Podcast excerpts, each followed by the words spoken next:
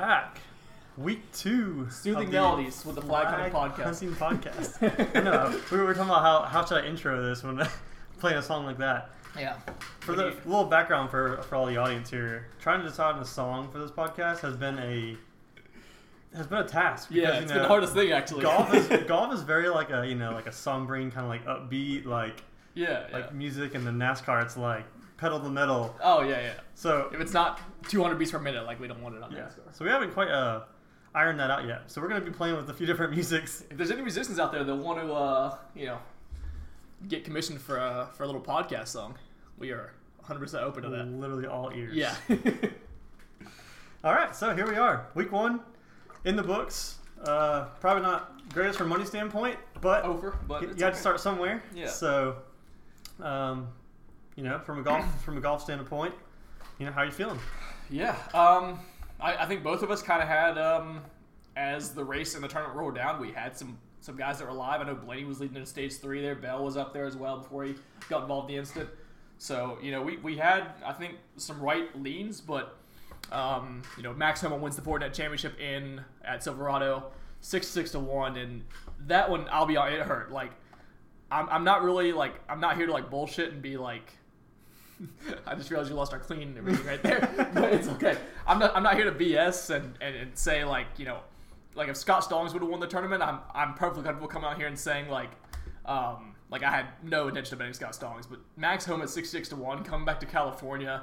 Um, he was in decent ball striking form. He just hadn't been able to putt in the FedEx Cup playoffs. Comes back to the Poeta Greens like we were talking about last week.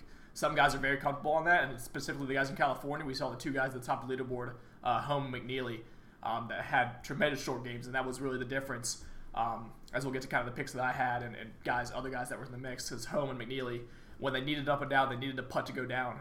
Uh, they, they delivered, and it, it's it's consistent with the history of the Fortinet and the Safeway, um, as it was formerly known at a place like that where you got to get to 18, 19, 20 under, you got to get the putts to drop. And uh, we had Mito Pereira, the leader, tee to green. Uh, he was the best ball striker in the field. He was the best, basically, in everything except for putting.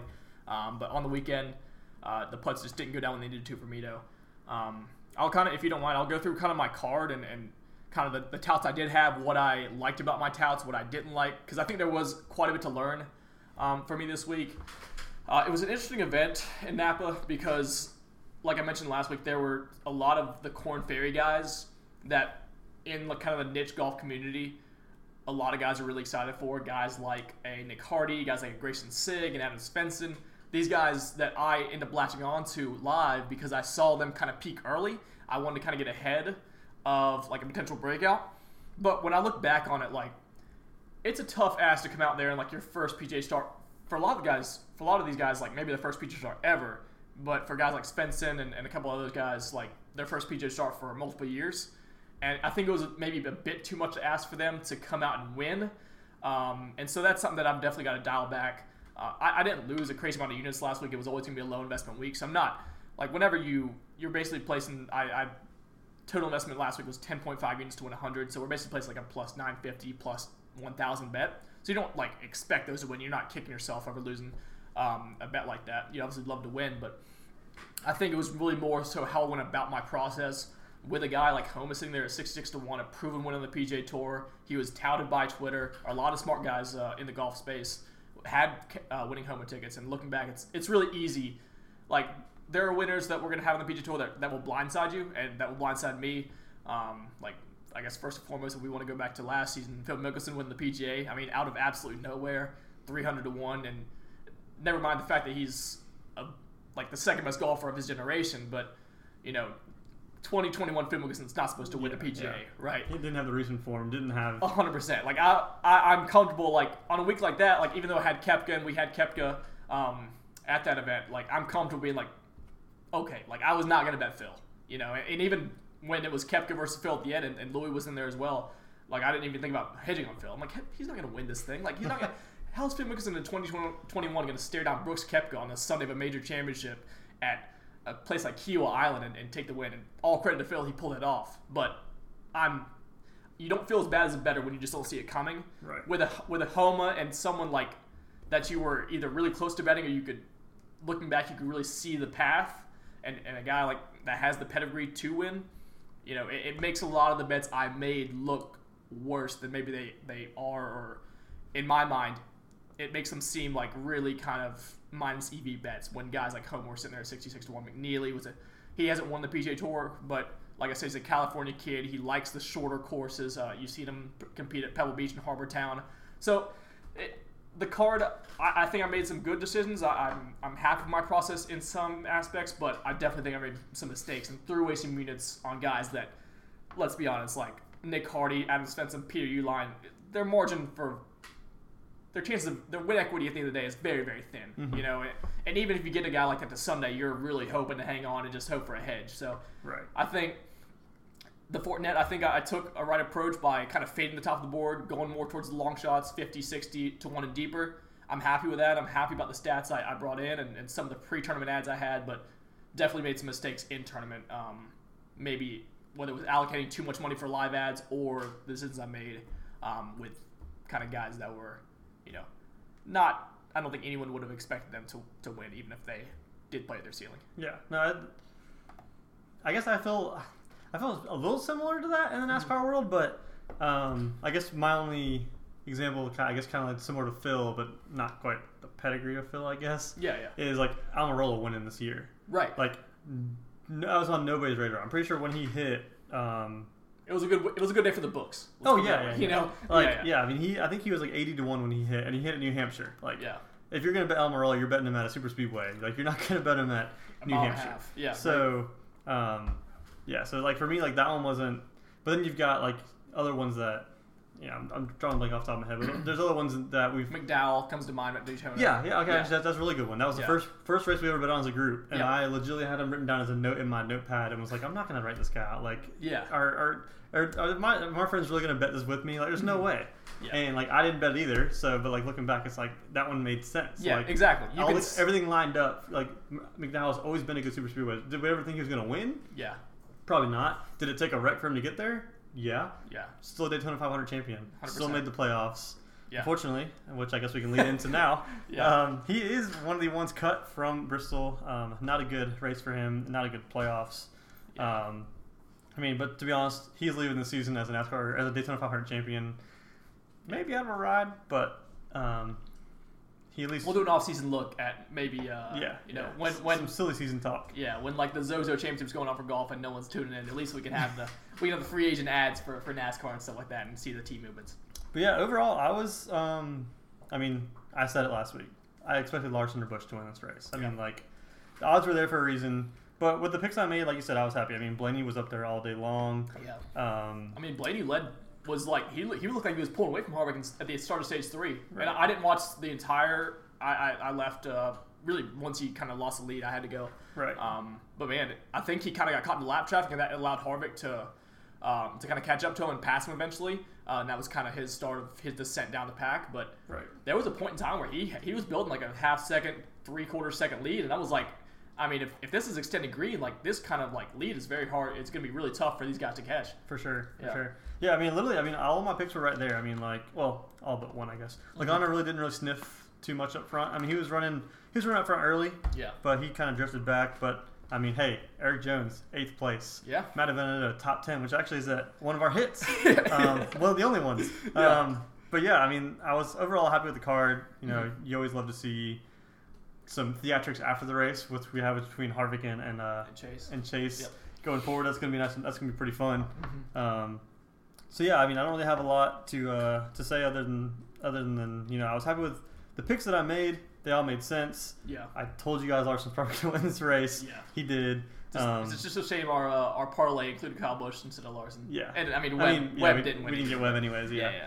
But yeah, But- so I guess just from a non-betting standpoint, we did lose Tyler Reddick, Aric Almirola, Kurt Busch, and Michael McDowell from the playoffs. Um, the surprising one there for me is Kurt Busch. Yeah. Um, he actually was in the running for a, a pick today for an outright. He won Vegas last year. Right. He won this race last year. He was actually he was running up there at Darlington right before he wrecked. Mhm. He was I mean because he if he would have finished that race in the top ten or five, he's in a great position. Oh yeah. So yeah, I mean it was I, just watching the broadcast for most of that race. It it was crazy how much um, how much like the bottom four fluctuated. You know, like it seemed like Bell was kind of like really really struggling there for a little bit, and then he kind of rose up. The, actually, did I'm sorry, I, I didn't. Did Bell uh, advance? Cause he, Yeah, yeah. Okay, he did advance. Okay. Yeah. But there was a point in time where he was definitely on the bubble and he kind of rose up to third The place. two that were most shocking were the two that are avoiding last week was Byron and Bowman. and they both They, oh my God, they had incredible races. Yeah. Um, Bo- Byron actually finished third, Bowman fifth, Wow. and it actually projected them up pretty high in the standings as well. I think Bowman's now seventh in the playoff standings, and Byron's eighth. So like, oh wow. So as it stands, they would, as long as they hold serve, really, they're going to the final eight. right. Okay. Yeah.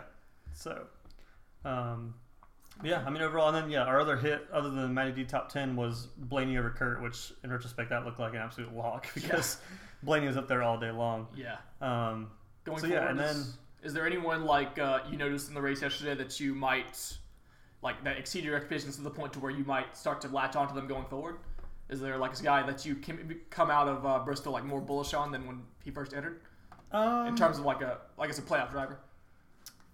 I mean, yes and no. Mm-hmm. I would say there's one of my picks today is just kind of more of a recent success thing, but I will say Kevin Harvick, He impressed you. for somebody who has been lacking speed, all just as a team, they've been lacking speed all year, but he's just been notching out these top tens, top fives just to get into the playoffs, scratch and claw, and then he comes, you know, a few laps away from winning Bristol. Mm-hmm. I don't know that they still have the speed for him to necessarily win the championship, but if he can, I think he surely can get through to the to top eight with the way he's running right now. Okay. It'd be it'd be fun to see him get in the top four, especially if you know Elliott gets through two, and then we have the final race with two guys feuding right now. Yeah, very It'd be pretty fun. Yeah. Um, now I will say I'm not touching Harvick in the next, these next probably this whole round. It's, this round is a very interesting round because you start out with this week at Vegas, mm-hmm.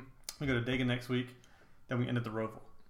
Okay. So, So it's a you- three leg. It's a three leg uh, Yeah. playoff, I Yeah, guess. and we've got three very different tracks. Yeah, for sure. So, um, and that's actually one thing I'll be touching on when we do get to the picks is a lot of people are going to be viewing this. They're going to be circling this track as, hey, this is the one we have to hit. Yeah. Because if you're not good at super speed, I mean, super, speed- super speedways are unpredictable, Yeah. and then Roval, I mean, Some guys just hate road courses. yeah, and Yeah. the Roval's it's, it's a beast of its own. I mean, it's it's just a very different road course. That's that's really intriguing. I like I like that I like the way NASCAR formulated that because you you can't just be good at mile and a half and get through the next round. Like you've you've got to be a well balanced driver. Right. to get through. I think that's going forward. Like I hope NASCAR um, kind of keeps that model. Have like a short track, have a road course, have a super, super speedway, have an intermediate, and and vary them. And I'm not sure. I'm not the NASCAR store, and you are, so I don't know if that's a common theme, but at least for this round, I like that setup. I go back and forth, but I think as a fan, Mm-hmm. I mean, a lot of your uh, old NASCAR fans don't love the unpredictableness of like they want. They're used to the days growing up where your guy who's kicking butt all year long is going to be the one who wins the championship. It doesn't come down to a playoff. It's not random. Mhm. It's who who's been running the best all year long. Yeah, I like the playoffs personally. It's a lot more intriguing to watch. It's you know yeah. It's not over by like the fourth the fourth to last race. yeah, Like, exactly. there's there's a scenario where, like, for example, Larson this year could have run away with it, and Oh, all of a yeah. sudden the last month of the season really doesn't matter. yeah, exactly. Yeah. exactly. For sure. So, and I guess one other thing before we move on from just one more little recap here. Yeah. Um, so there's a analyst by the name of Jeff Gluck. Mhm. Um, he does. He's a writer for the Athletic. He does a lot of um, interviews with drivers, and um, he actually does this thing that's pretty cool. He does the um, 12 questions with the drivers every week, and he'll pick a driver every week and do 12 questions with them. Yeah. It's a pretty fun little podcast. And then he also does a poll every week. It's called his, it's just like the race poll. Mhm. Kind of say all he says is, "Was blank a good race?" That's all he asks every time. It's yes or no. Yeah. This past week was the all-time high, Really? for, and he's been running this poll out of 217 races that he's pulled. This finished as the top race of all time. You think the Chase Harvick drama has a lot to do with that, or you think it was just a high quality? Okay. I think it has a lot to do with it. I think it has a lot to do with Larson winning. Larson's a fan favorite. Okay. You got Chase and Harvick feuding. A lot of people are happy because there's a lot of people who don't like Harvick, and Mhm. Chase was the. You can argue Chase was the reason why Harvick He didn't, win this race. Yeah, 100. percent 100. percent Yeah. Um, so yeah, it was, I thought that was kind of interesting. I, I, I thought there's been a lot more interesting races. So I, I'm- don't know if it's the favorite of all my races, Yeah. but I have 217 for this to be the top, and then actually his top four polls ever are all Bristol. Um, so all of the Bristol dirt haters right now are loud and proud about why Oh, yeah. or why are we taking away race away when these this is by far by and far away the best track. Yeah. I think. Um, I mean, from my point of view, Bristol Dirt was kind of a disaster anyway. With how many how many stoppages was Well, there and- were for the dust and everything. yeah, and my take on it is, I'm not opposed to you having a dirt race. Yeah. But don't do it at Bristol. Do it at a dirt track. Do it at a track that's built for this, like an Eldora. But it's not Mhm. going to happen because that's Tony Stewart owns that track, and he's got his own. He, well, he has his own racing um, brand now. Okay. So, and they actually got very good viewership. So they will be growing. Um, Okay. so yeah. Um, overall, it was, a, it was it was a fun week. It was, I mean, it's Bristol, baby. Yeah. So you knew it was gonna be fun. Yeah. So. All right. Well, I guess we will. Um, I'll go ahead and lead into this week then, while do we're on the NASCAR. Unless you had any other recaps you wanted to cover. Um, no, you know, we'll, we'll I've got I've, my pins on some players have changed, but I think we should save that for next time we see them in a field. Okay. So this week's a Ryder Cup event. Spoiler alert. Um, if you if you don't know what's going on in the world of golf this week, um, but yeah, maybe for the Sanderson Farm next for the Sanderson Farms next week, we'll get a lot of these guys back, and I'll be able to to uh, explain my thought process of if I'm fading them going forward or. or there's one pic- guy in particular I'm pretty bullish on, so I'll I'll leave that as a cliffhanger for the next time we see him.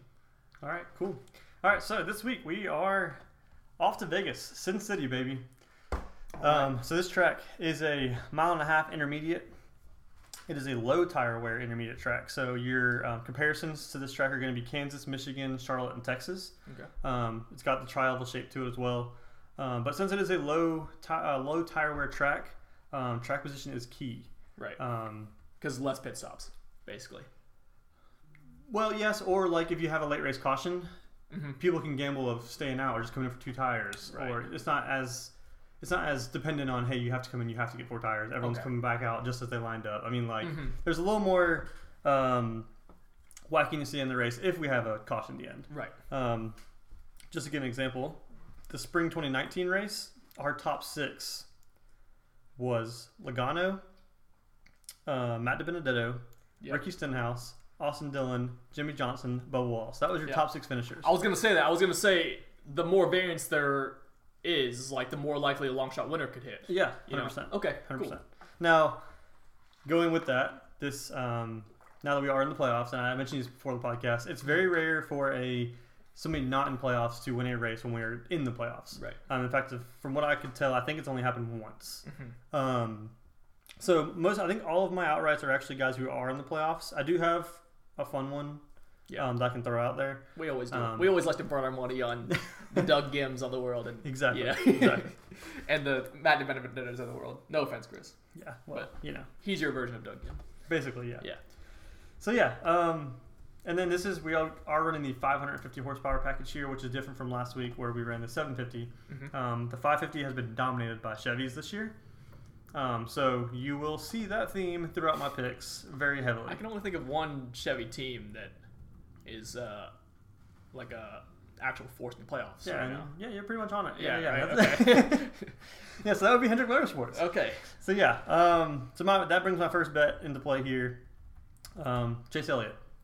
Revenge game. and he is yeah and this is this is really more of a feel than it is a stats base Mhm. um, i mean I'm, I, they have been really good at the 550 horsepower um, they are i mean you can argue that they are the most dominant team coming into the playoffs Right. um, Oh, Hendrick for sure. yeah Like they dominated this season. yeah yeah um, so Elliott, he does have in the since 2018, he does have one top five, two top tens, three top twenties. He's led 177 laps, but he does have two DNFs. Mhm. Um, so just from a stats base, it's hard to make an argument for Chase Elliott.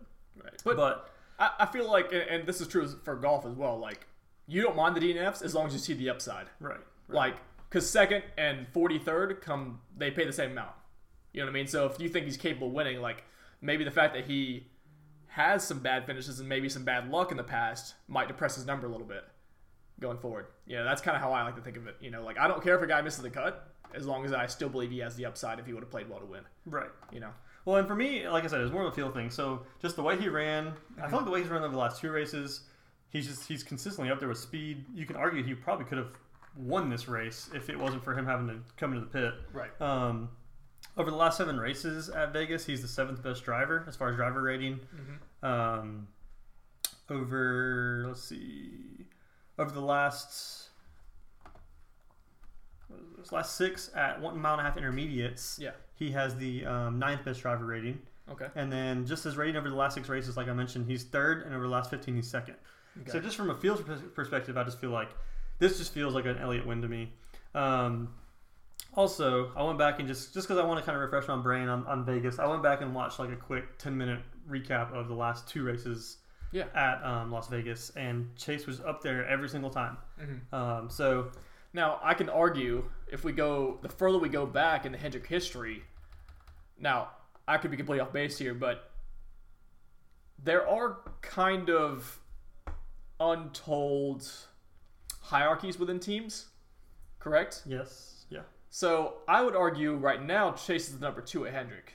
Oh yeah. You know what I mean? Definitely. And so last year I wouldn't have labeled him number two at Hendrick. He would be the top chair for me, right? And would you agree with that? Like over Jimmie Johnson, over Yeah, I mean, yeah, I mean, it's, if you're talking about recent form and who has the best chance of winning, yes, Chase Elliott was was number one last year by Right. probably by a long shot at Hendrick. yeah, Uh, I mean, if you want to look at your just overall track record, I think Jimmie Johnson's your one, but he hadn't been running well for a few years. Right, So, right. but yeah, I I'm mean, just talking about the last the last two times in he's Vegas. Right? definitely definitely the number two chair at Hendrick this Mhm. year. yeah, Um, and Larson's definitely been quicker, but by a, by a long shot, which I will touch on that in a little bit.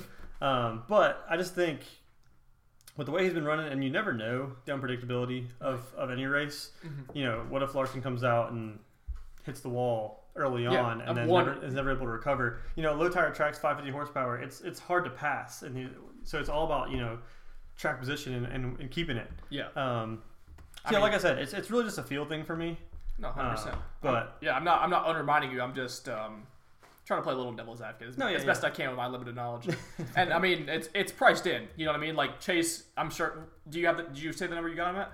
um, I got him plus 800. What is that now? He's 800 as well. Okay, Yeah. yeah, and, and Kyle Larson is plus 290. So you're looking at basically you're getting Elliott at about three times the odds right. as Larson, which is kind of absurd. Like if with with his track history and like you said, the form that he's in, like you if you run this race an infinite amount of times, you don't expect Larson to win three times as much as Elliott. Right. You know what I mean? That's kind of what you're playing. Right. And coupled with the fact that you don't want to go into a NASCAR event or really a golf event as well. In a field this big with this much variance, you never want to go with just one. You don't want to put all your eggs in, in one basket. Even if even if he might win the most, just the fact that something can go wrong and all of a sudden your whole card is destroyed. Oh, yeah. You know what I mean? Yeah. So yeah, I, I 100% agree. I, that's why I don't like taking like just single digit numbers in golf and, and in general. And racing is a little bit different because there's definitely a a smaller contingent of players of, of drivers that can win on a week to week basis. Mm-hmm. Like you, like you said earlier, like an eighty to one in, in NASCAR is very rare, whereas in golf it, it happens a bit more frequently. Right. Um, but yeah, I, I 100% agree with you. You want to give yourself as many outs as possible. Right. Yep, especially like you said with the variance that that tends to happen here in Vegas. So, um, and I will point out that in doing this research, I was um, I was very much between who I want to go with in that 800 range because there's a lot of guys that are sitting right there because Yeah. like you, you got Larson at the top, you got a little bit of a drop off to Kyle Busch, which I do want to mention while we're here on Kyle Busch. Mm-hmm. It wasn't on the platform that we use for betting, but there was a platform out there that opened up with Kyle Busch at plus 1500 and people hammered it. That's crazy. Yeah. Hammered it. Um, So now Vegas is putting phone calls into NASCAR, like just make sure Kyle Busch gets a gets a couple penalties up here. We don't want to go broke. yeah. Yeah, understood. Uh, but your other three guys in that range were Elliott, Hamlin, and Truex. Um, I was really struggling between who I want to go with, Elliott and Truex. Truex is another field guy where Yeah. I went back and just kind of looked at Las Vegas, and he's there every single time. He has two wins here, no, one win here. I'm sorry, Yeah. one win, but four top fives. He has a third best driver in the last seven. So. Um, just kind of a pivot there. If you're not feeling the Hendrick train, Yeah. Truex I think is another surefire bet here. I'm not going with him, um, Yeah. but that was my thought process there. Okay.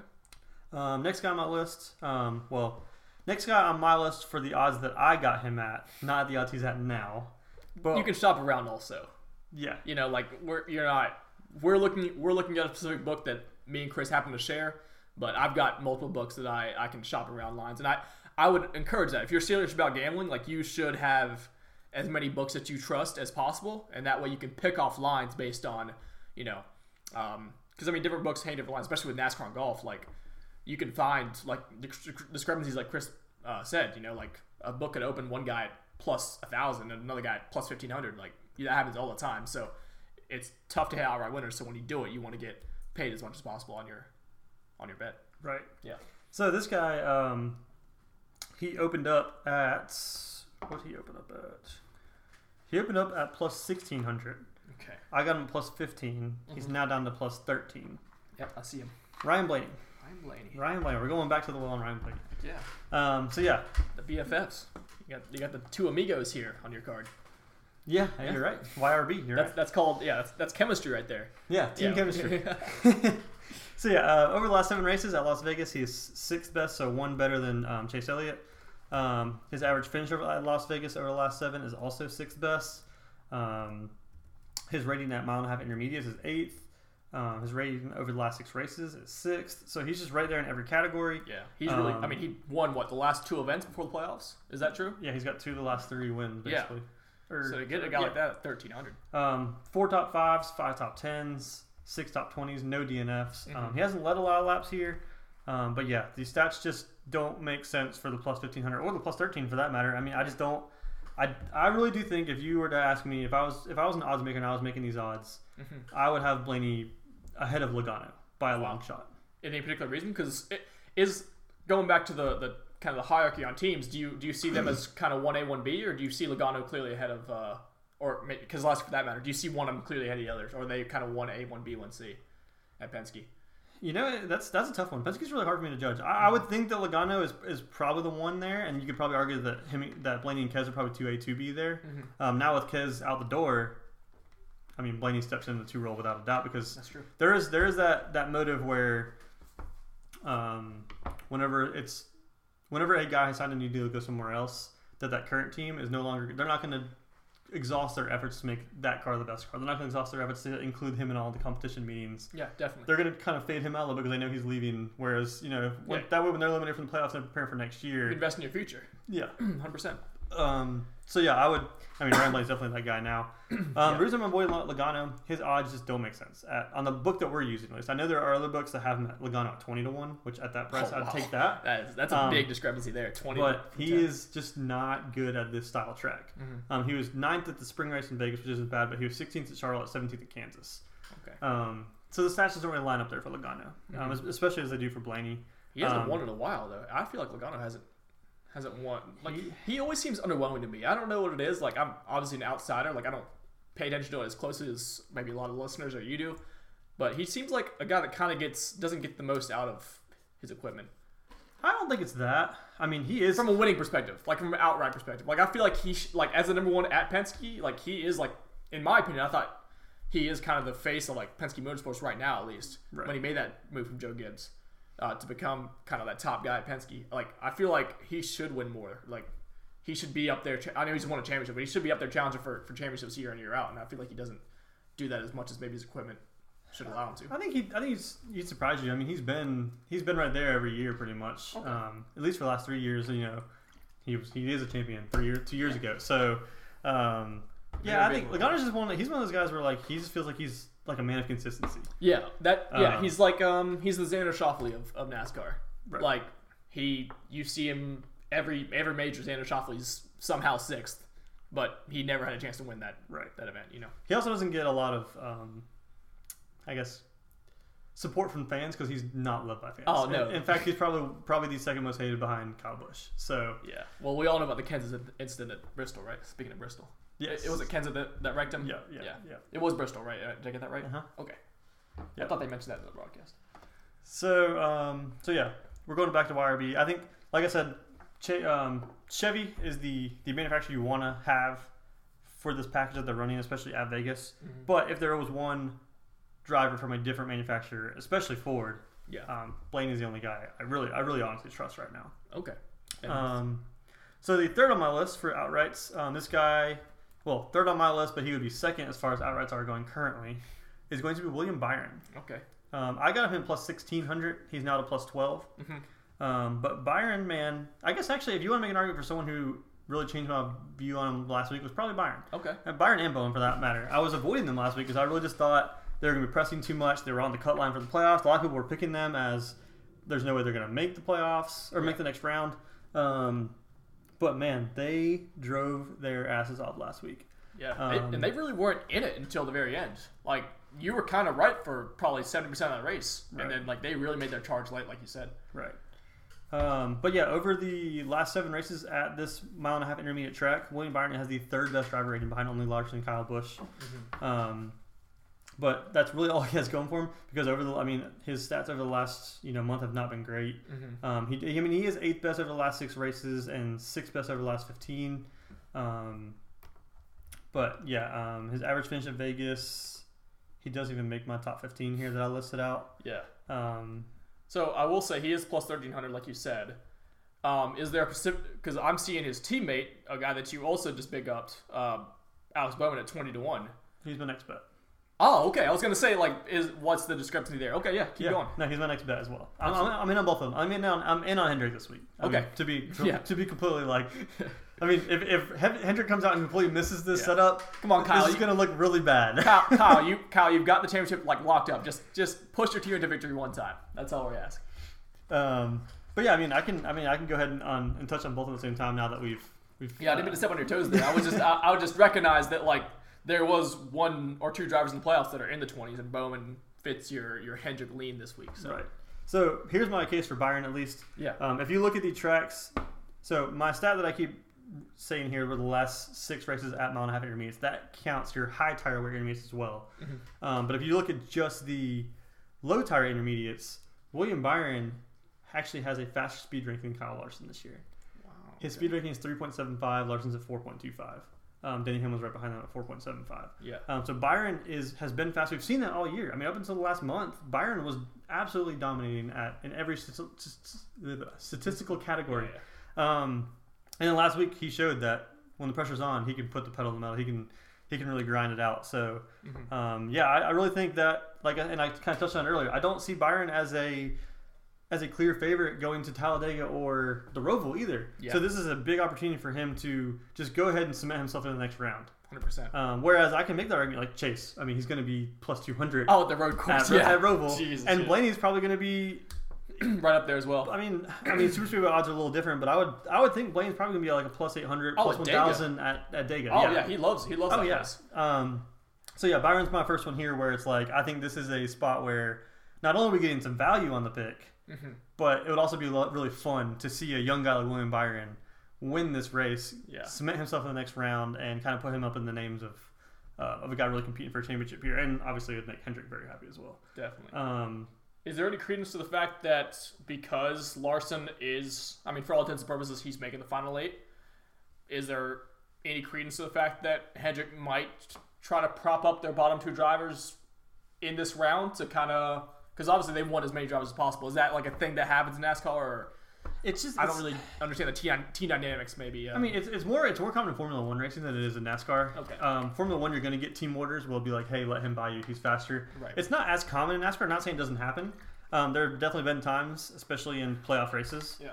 where um, you know you may get you may have a team come over the line and say, hey, you know, you got so and so coming up on you. Just don't give him don't give them hell. Like Right. you know, like Right. And how about Um, the packages? Now, do the packages differ from from like team to team, or is it pretty much one specific like chassis and, and engine that, that Um, goes into each Hendrick car, that's or is that that's something kind of widely debated. Okay, Um, gotcha. If you, I mean, if you listen to any podcast with when they bring in people from like crew chiefs and stuff like that, they'll tell you, oh, every you know, even though we all work at the same shop, every car is different. yeah I don't know how much I buy it, but I mean, you can see it from from some teams. Like I Right. mean, Harvick, for example. I mean, he's a hell of a driver, but he is by far The best Stewart the Haas. best Stewart Haas, and he's Yeah. been that way for a few years. hundred percent Um, you know, Hendrick. I mean, I think Kyle Larson's kind of somewhere where he just drives the hell out of his car, but right? you and know, I guess the bigger teams they have more resources, so they can like they can go, especially in the playoffs. Like they're just gonna pour money into these cars anyway. Like right. it, it doesn't really it doesn't really like it doesn't make sense with their budget to like I guess pull a car back that they could just easily send out Right. the exact same. Okay, Right. Yeah. That's something I Um, never really grasped was the, like the team dynamics and kind of like you know you know there's a hierarchy within teams, but you don't really know how the setups uh, work in accordance to that or in accordance to what teams might need, um, especially in like the playoffs when they're calculating all these um, like advanced different scenarios. and Yeah, all that. exactly. Yeah, Exactly. So yeah, um, so kind of same thing with with Bowman. Um, well, actually, let me finish up on Byron first before I get ahead of myself. Um, so I already mentioned the speed at the mile and a half intermediates at Las Vegas alone. Um, his driver rating is third behind Larson and Busch at 106.5. His average fastest laps is second behind only Kyle Larson. And then his average finish is third behind only Busch and Larson. So, I mean, just in every statistical category, he's right there. Mhm. Um, he has never won here, but I think this is, could be a breakthrough for him. Now, Bowman, um, the stats aren't as good, but they're equally as impressive. Um, as far as just at mile and a half intermediates, he is fifth best. Um, uh, driver rating at Vegas, he is sixth best.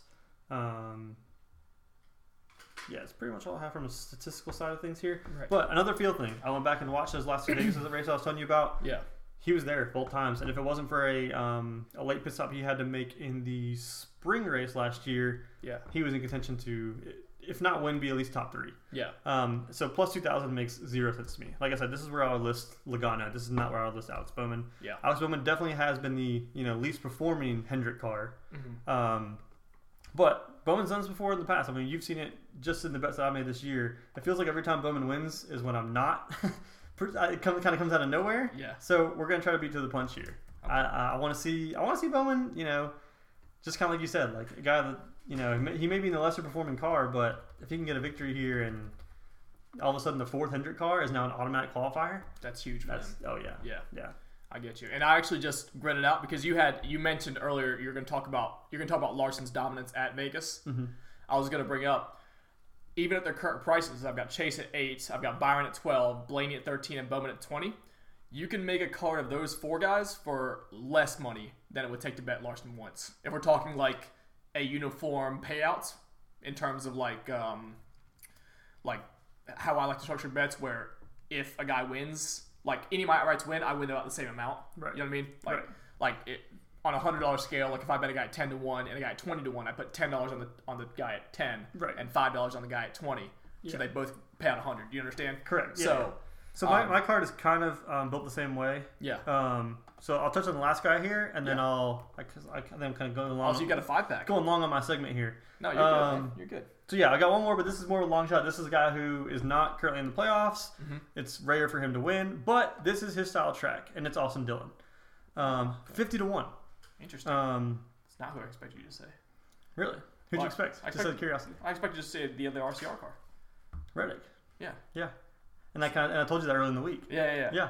Yeah. Um, but it's uh, the more I thought about it was, um, but like I, so I mentioned the spring 2019 race. Mhm. Austin Dillon was fourth here. Yeah. Um, tri ovals have just always been um, Dillon's kind of preferred track. He's always really good at it. His biggest win is Um, on Tribal Yeah. Daytona. Yeah. Right? Well, no, you well 600, Coca-Cola 600, Oh, wait. Wait, which is a tri oval. Okay, okay, okay. Yeah. But Day- Daytona has a tribal. It's just not a tribal. Or is that Talladega? Isn't tribal like a, a term on one of those two tracks?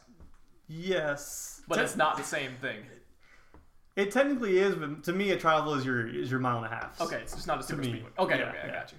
Yeah, they, need to, Um, they need to come with a new term for tribal because I, I just embarrassed myself there. No, no, you're good.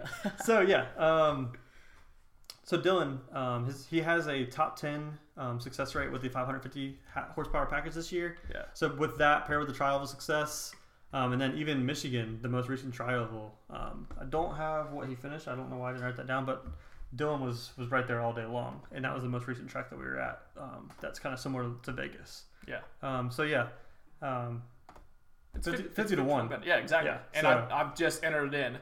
Um, basically, to win to win hundred dollars on a Larson bet, you have to bet about thirty five dollars. right. You could bet for thirty dollars, thirty five dollars and fifty cents. You could bet Elliott, Byron, Bowman, Blaney, and Dillon. Right. And I think that's a better allocation of funds. Right. So how I have mine structured currently, for Mhm. my outrights at least, Yeah. I have uh, four units on Chase. Yep. Um, one and a half on Blaney. No, sorry, two and a half on Blaney. Yep. Two and a half on Byron. Yep. Two on Bowman and one one or a half of a unit on Dillon, however you want to treat it. Okay. Um, Is it? A, I mean, it, is it a one unit or is it a half unit bet? my mine's a one unit bet. Okay. It could, because it, it does pay out about the same, no matter. Right. Okay. Right. Gotcha. You, you do the same structure with uniform payouts, Right. basically. Okay. So if I'm not mistaken, I think so. I said what four two two. Four two eight two. I think it came out to be eleven units. Is what it came out to be. Okay. To win fifty, if I'm guessing correctly. Um. Yes. Okay. To win yes. roughly fifty. Right. So you basically have a five. Well, if Chase wins, you'd win 30, 32 units. okay. Gotcha. so but- it's variant, but But yeah, anyway. pretty much everyone's going to be at that that 30 to 50 range. Also, So- you get you get a big return of your initial investment back on Chase because you bet more to bet them. Right. So Right. Okay. So here's where I kind of have two different strategies here for you, and I'll hit these quick so I can finish up the segment because I feel like I've been, I have a lot going here. Ah, no. Um, so good discussion. you can either take these next one, two, three, four, five bets bet them all at one to two units apiece, And that's your card. and that's my card. Yeah. Or put the money where your mouth is. You put the remaining nine units on Larson. And really just hammer down. Just hammer. Hendrick, and you hope that you know if Larson wins, you're basically paying for your other outrights. okay. So you're not really getting a lot of. It's not really a. You're not winning a lot of money on the back end, but you're covering all the other outrights. Right. If you really believe the like, you'd hate to like be this exposed to Hendrick and then a Hendrick car win, Yeah. and then you you are washed out. Right. Basically. Okay. Now that's not as fun to talk about. So I do have a few more bets here. So and I'll hit them. I'll just do some quick hitters. What are you doing first off? Are you betting Larson? I'm not. You're not. Okay. So you're gonna. I just don't think it's as fun. yeah. Yeah. I mean, as much as I love Larson, as much as I love to see him win, hmm I can't see myself putting nine to ten units on one, One driver. driver. It's Yeah. just too many for me. Hundred percent. Um, I, I do the same thing with golf every week. Like, there's always a like that's that's all they get you. Like, there's always a guy you love that you just can't bet. Right. Yeah. Some other here, uh, quick hitters here. So I got Buescher at top 20 Mhm. um, at minus 125. He has an 11.3 average finish at high speed intermediates. He was 14th at Vegas this year, 8th at Kansas, 8th at Charlotte. Yeah. I mean, you could almost bet him top 10 if you really wanted to. But top 20 minus 125, I think that's a lock there. Mhm. Um, Alex Bowman, I'm hitting him again here. Top 10 at minus 110. Okay. Um, kind of surprising one here, but I got one for you. Stenhouse, Oh god. top 20 minus 110. Is there a uh, is there a bottom five finish for Stenhouse? Now, so yeah, so he hasn't been great over the last um, few months here, but Yeah. over the last seven races at Las Vegas, his average finish is 15th. okay. So And what was the prop again? I'm sorry. top 110. 20. Top 20. Okay, minus one ten. His Yeah. average finish is 15th of the last seven. You said. Right. Okay. Um, I've got Matty D, top 10, plus 160. Hey, Go back to the well. you have to. yeah. Yeah. I could have him as an outright 66 to 1, but come on now.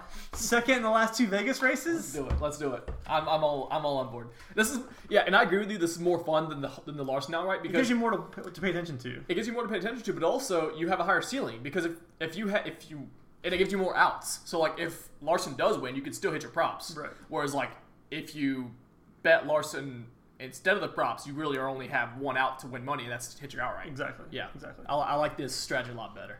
Um, and then I really only had one head to head that I like this week, so that's why I have so many top 20, top 20 and top 10 bets there. Yeah. Um, but the head to head I am hammering is Byron over Logano. Okay. Yep. You you, you mentioned that kind of uh, Hammering it. in the outright. I mean, you could even put, if you don't like any of those top 20, like, I mean, you said the Stenhouse one, you kind of shrugged at. So if you don't want to take a Stenhouse one, throw those units at the Byron Logano. I mean, No, throw extra units there. I have no opinion. I just I'm no, I know, I know. Yeah.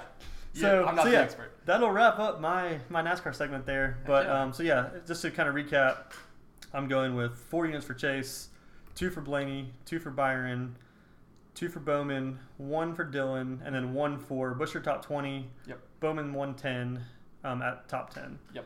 Um, one on Stenhouse top 20, one on Matty D top 10, and then one to two on Byron over Logano and head to head Yeah, there. and we'll have all obviously our official cards Yeah, yeah. posted on at Flag Hunting if you um if you ever need to reference or um and we'll kind of have our total investment for the week and then we'll we'll do a little recap kind of the, the morning after and we'll we also have our, our units tracked. Uh, if you if you do go to at Flag underscore Hunting all lowercase um, through one week I'm minus ten and a half units. Uh, Chris is minus 15, so not the best week, but hey, it's still early. One outright hit, and, and we're right back in the green. So And I will make one other note before we move on. I had mentioned earlier that I had gotten these guys at higher prices than others, or better Correct. prices than others. correct. Um, me and Ian had a little discussion about this before we started. If we see bets like this that we want to hammer before we get to the podcast because we don't want to, we I, I went back and forth on do I want to post it or do I want to save the surprise for the podcast, and they bit me in the butt because these guys their prices rose. Right. So in the future, uh, be on the lookout for early values stuff that comes out Monday, Tuesday morning that we're like, hey, we need to hit this now. Hundred percent. We will throw those out, and it'll be a little spoiler for the podcast, but more fun in the long run if we hit. at the end of the day, we do it for the people. You know, we want you guys to hit winners with us, and we want you to hit winners at as high numbers as possible. You know, like, um, like I said, margins margins can be thin over the course of a season. So if you have a chance to get it somebody at 15 that you think should be at 10 or, or lower, then absolutely, uh, we're willing to kind of spoil a bit of the bit of the content we're going to provide later in the week uh, to help get you guys those numbers. So absolutely, I agree with Chris on that. Uh, turn notifications on not only for maybe last minute adjustments throughout the week, but like Chris said early in the week when the books first dropped these odds, that's the that's the optimal time to strike in my opinion. When when you have a guy that you're leaning towards, you got to strike it. and You got to get that best number because you best believe that there's other people like us that that are seeing the same things, and, and I'm sure um, they'll be hammering those those numbers too. That's part of the reason I'm sure why why a lot of those numbers fell is is they're sharp bets. They've taken the books have taken action on them, and they've, they've got no choice but to lower those numbers. So And, and and something that I haven't had a lot of exposure to, but this year we don't have practice or qualifying. mm-hmm. Next year that's a different story. Next year we will have that, so we're going to be definitely having to hit in those before practice and qualifying comes around, because then things shift dramatically. I love So- it. I love it. Already teasing the offseason podcast. we're doing we're doing the the NASCAR betting one v one hundred one uh, with Chris Cliccio uh, next year in 2022. So if uh, Chris is wrapped up with the NASCAR, I'm gonna go ahead and segue into one of my favorite events on the sports calendar, the Ryder Cup. 2021 Ryder Cup here from Whistling Straits. Um, yeah, it, it's one of the kind of the most special weeks in golf, in my opinion. Like obviously, like the majors are something different, especially Masters Sunday, first tee on Thursday morning. That's one of the most uh, one of the most special events we have in this sport. But I think the first tee of the Ryder Cup, it, it, it's it's really just a unique experience because um, not only are you playing for something above yourself, you're playing for your country, you're playing for your teammates, um, but it's a different format and it's, it's just a different viewing experience for, for those of us uh, that do watch golf every week. And um, it's it's there's just a lot of different elements within the Ryder Cup that I think can not only not only appeal to you know golf um, kind of fanatics like myself, but also like a neutral audience. It's one of the few events where, where fans really get involved. It's you know it, it's one of the few instances in golf where you have true like advantages, home course advantages. You know, like uh, we'll get into stats about the USA struggles uh, across the across the pond, and, and similar to uh, the European struggles here stateside. Um, but yeah, you're going to see a lot of passion. it's it's gonna be it's gonna be a spectacle here at Whistling Straits. So I'm, I'm more than excited. Let, us kind of go into maybe like a little histo- like a history lesson in the Ryder Cup for for those y'all that maybe not follow golf as much and um, are interested observers maybe this week, but but don't really know kind of the format or what's going on. So the Ryder Cup is a biennial biennial men's golf competition. Uh, as in it happens every two years between uh, the best 12 golfers from Europe and the best 12 golfers from the United States. They alternate venues between the two continents. So uh, in 2018, the last time we played the Ryder Cup was in Paris, Le Golf National. This year it's going to be uh, here in the United States in uh, Wisconsin, um, and then obviously next time we'll just um, we will rotate and so on and so forth. So the last event, like I mentioned, was in 2018. Uh, Le Golf National outside of Paris, won by the Europeans, 17 and a half to 10.5. Uh, that's an absolute shellacking. They, they took us to the woodshed, um, and yeah, Europe have won. Um, yeah, Europe won seven of the last Ryder Cups since the turn of the century. So this has been this has really been like a European dominated event, and it's part of the reason why the Ryder Cup is so intriguing, particularly this year, because um, Europe have has been that dominant in the past, and this is kind of a transitional year for the USA with a lot of the team members we're getting into, a ton of rookies, a ton of guys that maybe grew up watching the Ryder Cup and watched some of their heroes, their American heroes, like get absolutely blitzed by, by you know European dominance. Seven of the last nine is ridiculous. Um, like I said, uh, the 2018 win marks six losses in a row the U.S. had on, on European soil. We haven't won in Europe. Uh, we haven't won the Ryder Cup in Europe uh, since 1993. Um, and yeah, just all in all, it, it's kind of the same story every year. The, the Americans come in, they're the favorites. They've got, I mean, we're the best golfing nation in the world. We tend to win the most majors uh, year in, year out. You know, it's very rare you go through a major season where at least two Americans aren't, aren't taking home the biggest trophies in the, in the golf. And you, you look at the Olympic team, like the American Golf Olympic team is one of the hardest teams to get onto in all of sports, as far as I'm concerned. I mean, we, we left superstars like Dustin Johnson and Patrick Cantlay, and um, you know Bryson obviously had to withdraw for other reasons, but I mean like world class like superstars of the game that would be number one or number two like shoe-ins in any other country um, didn't make it on the U.S. Olympic team. You know, so we are we are the I mean, we're not the birthplace of golf, but as of right now, I don't think anyone argued this is like kind of when it comes to talent, um, the USA kind of dominates in that in that respect. So, yeah. So, like I said, Europe has dominated seven of the last nine. I think overall they are 11, 8, and one since it became Team Europe versus Team USA. Formerly, it was Team uh, Great Britain Ireland versus Team USA. That was more of an American dominated um, kind of event, but as it shifted to Europe, as as Europe, or as I guess the Ryder Cup included the rest of continental Europe into the event, uh, they've really really taken a stronghold on this tournament. So. Um, so yeah, I mentioned about the European dominance across the pond, but here stateside, the Americans have, have a lot have had a lot better success. Uh, we've taken two of the last three. Uh, 2016 at Hazeltine, um, we won I think 16 and a half to 11 and a half, and in 2008 in Valhalla we won 17 to 10.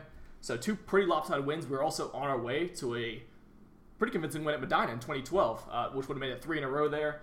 Uh, we're up 10. Uh, the Americans were up 10 to six on the final day, heading to Sunday singles, which four points in in a 28 point event is is a pretty big margin.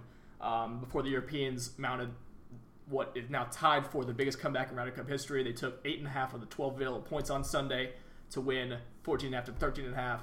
It's known in it's known now as the miracle at Medinah. I'm sure it'll be brought up if you watch the, the broadcast, especially if the USA get off to a little bit of a lead. That that's always kind of the back of you know American minds. That was probably one of the uh, one of the biggest kind of I guess darkest days if, if, if sports can have a dark day Mm-hmm. um, in kind of USA golf. That was a that was a really big embarrassment to to let Europe come back like that against a superior team. We you, know, you go into Sunday, you're at Medinah, you're in you're stateside, you've got the home crowd, you're you're just playing the party already. You know, like you're up ten to six. All you need is four and a half of the twelve available points, and Europe just just blows the slate up, absolutely wipes the floor with our with our entire team. So, um, so yeah, so that's that's kind of a little rundown of the history of the Ryder Cup, and uh, like I said, I, I think this year, um, what makes it so intriguing is the fact that there are so many new faces, kind of the old the old the older generation of. Um, Like your old guard of Phil Mickelson and Tiger Woods and all 100%, them. Yeah, Phil Mickelson, Tiger Woods, um, Jim Furyk, who was the was the captain last year. Um, you don't you don't really see a lot of the remnants like Dustin Johnson's the oldest person guy on the team. He's 36, 37, and in golf years that's not all that old. Right. Um, so, yeah, you've got a lot of guys that I think are looking to issue in a new era in, in USA Ryder Cup golf, and if they can if they can win this stateside, I think we go into a lot. We we bring a lot of confidence in the next Ryder Cup in Europe and really kind of break this curse once and for all. Because, I mean, let's be honest, Europe's eaten our lunch for for the last you know twenty plus years. So, and not only that, but I've talked a lot. About, I've talked a lot about the American side. On the European side, it's actually kind of the opposite. It's kind of like their last ride. So we'll get into a lot of the team members, but a lot of the figureheads of this European dominant run, the Poulters, the Westwoods, the Sergios, the Rorys. Rory obviously is still an elite player, but those former three um, definitely been have been absolute thorns in the side of USA Ryder Cup um, success, and and especially for Poulter and Westwood, this is kind of they're starting to fade from relevance as far as world golf's concerned, and I think this is kind of Padraig Harrington, the European captain, giving them one more kind of chance, you know, and and it'll be very interesting to see kind of how they perform because we'll get to it later. But in terms of recent form, they seem like weak links here. But So I guess, and you might, you're probably getting to this too, but Yeah. uh, I guess what is your what do you think is better for? There's a lot of debate for this in the U.S. and how they're going to select the team. Yeah. So I guess go into like, what is your take on how they select the team, and what is your impression of did they do good or did they not? Okay, so for the U.S., I, I think there's not really too many ways to could have went wrong. Like we'll get to it, but the USA, there's a reason the USA is favored every year in the or every time in the Ryder Cup because we are the deeper, more talented team. Like we have more options, and I think the Europeans, um, and they deserve a lot of credit for their team selection, their chemistry, and, and their use of analytics. Like it's basically like the closest thing I compare it to in, in my research, and what they're basically the Moneyball Oakland A's, and we're the we're the big bunch of Yankees of the of the '90s and 2000s. Like, and Chris is a Yankees fan, so it, it gives Chris some added incentive maybe to pull for the USA as if he didn't need it already. but um, but yeah, I mean the, Euro- the Europeans they they put their captains through. I mean, as far as like to become a European captain, it's a much bigger honor. I feel like than maybe the American captains. Maybe just uh, not really. It's not like a popularity contest, but it's more like the last great player to to not do it. It's more like almost uh, not an obligation, but you're kind of okay. You're next in line. Like let's let's get you to get. As as the flag bearer of your country. Right, right, and it's an honor in America, but for Europe, they just put so much more um, preparation into it. Like you go through like training, you get you have to work your way up the kind of the ladder.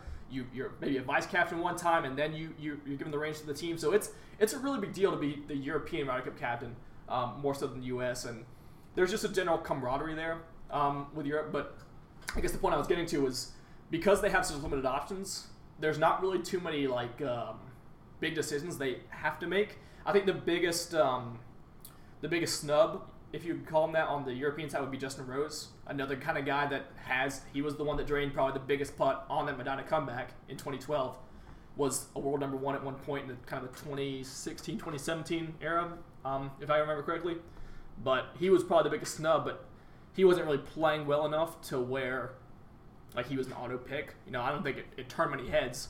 Um, maybe the Bernd Wiesberger auto selection. Wiesberger is, a guy we'll get to later, but he was a European Tour guy um, that ended up qualifying enough points to kind of knock Rose out. So that's really like if if maybe they're starting from scratch uh, with their team, that's probably the only change they might make would be Rose over Wiesberger. But um, but yeah, I, I don't think there was too much to nitpick the, about the Europeans. The the USA obviously.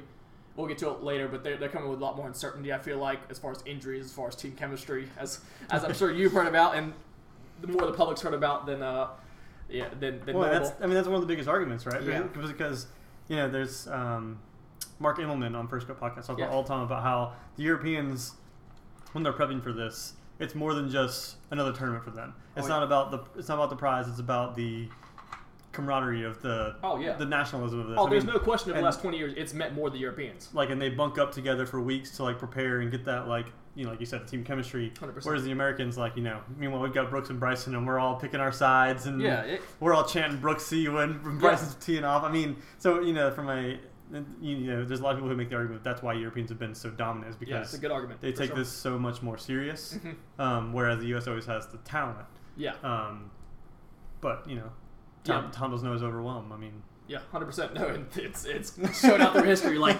there's like, I mean, if, if we're just talking on paper, there's no reason the U, the Europeans should have won seven last night. Like, no reason at all. Um, And when we when we were talking about this a few weeks ago, Yeah. when I when I first kind of got into this, I was like, that was a shock to me. I remember putting in the chat like, "Is this real?" And you were like, "Oh yeah, it's very much real." Oh yeah, yeah. No, the USA has gotten bent over. I mean, there's like if you if you're if you're a kid that you know, a 20, 30 year old kid that um that grew up in the 90s, 2000s, and, and watched golf, Ryder Cup golf, like you haven't seen much USA success, and, and that's that's kind of an angle I'm banking on because a lot of these guys I think do care about the Ryder Cup and they they, they do feel that obligation to the country. Maybe not all of them, as we'll get to get some wild cards later on, but um, I, I do feel like there is a bit more camaraderie this year with the USA team. And maybe I'm off base, but that's that's that's kind of the angle I'm going with.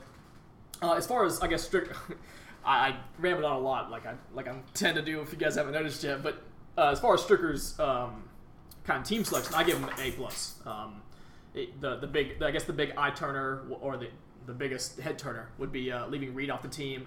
Uh, there's speculation that kind of the the upper um, I guess for lack of a better word, captains, like the, the leaders on the USA team really didn't want that the headache or they just didn't feel like Reed um, maybe belonged on this team or they just didn't really want him on this team as like a personal thing, pol- like a politics thing.